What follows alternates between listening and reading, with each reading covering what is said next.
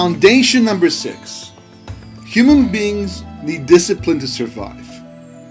We spend so many years as youth bucking the system and trying to avoid living within a structure.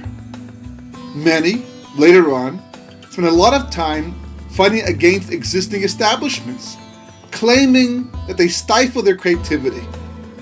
And yet, later on in life, many of us end up becoming part of those very establishments, not so much out of submission as out of necessity, one that we are forced to acknowledge while trying to get ahead in life. Sometimes we learn this the hard way.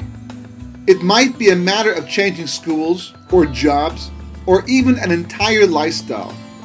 Whatever it is, there is usually a period of transition during which our time becomes less structured, leaving us masters over our own time to do whatever we want when we feel like doing it. It feels like a vacation. However, even vacations after a while become tiresome. Amazingly, even people with a lot of money who have no need to work or to answer to anyone often live by a rigid regimen of their own choosing. They could lie on a beach on some deserted island the rest of their lives without a concern, but they choose instead to live within a structure. This is because a large part of our self dignity comes from living within a meaningful structure. Sometimes we may resent discipline, but overall, structure and discipline are crucial elements for channeling our energy and abilities in a constructive direction. Though someone who may have lost his job for the time being may feel an urge to just hang out, he will be able to handle his new lifestyle and stay energized if he maintains his work schedule, replacing his job time with something meaningful to do in the community or around the house. Structure alone can help a person to remain upbeat in life. A lack of structure can result in a sense of worthlessness and result in depression.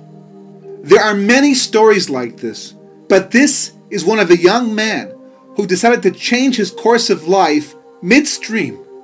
He had been enrolled in one program and had already completed a couple years of it when he came to the realization that he no longer desired to graduate in that profession. He promptly quit and left the college for home.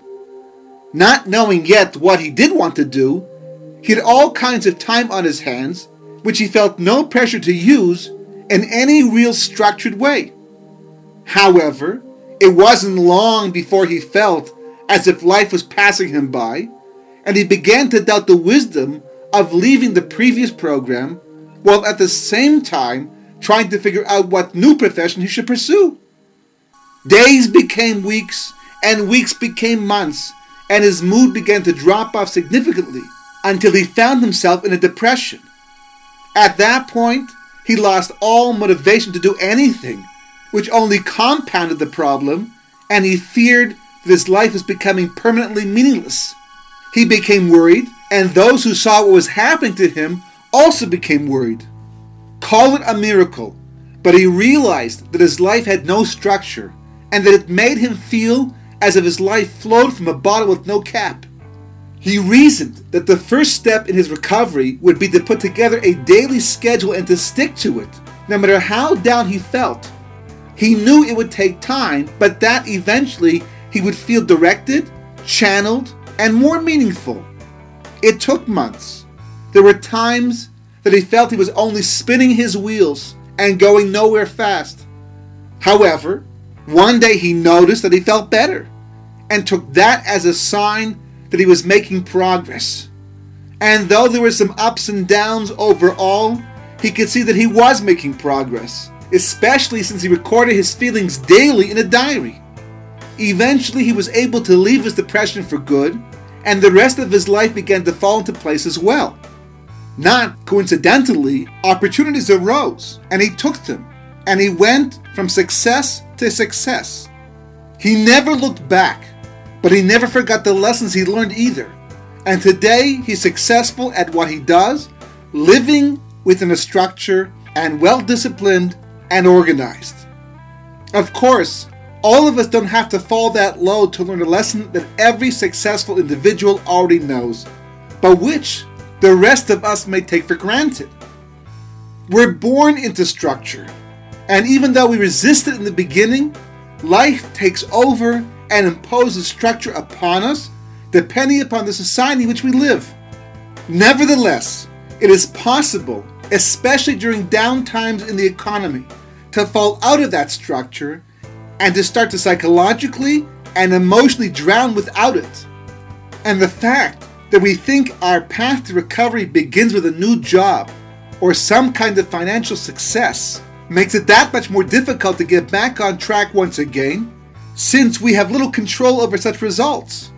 However, the real truth is that over time, we tend to achieve such results. Over time, opportunities come our way. The question is, what will our quality of life be like in the meantime? And that, it has been proven, depends upon living a well structured, well disciplined life.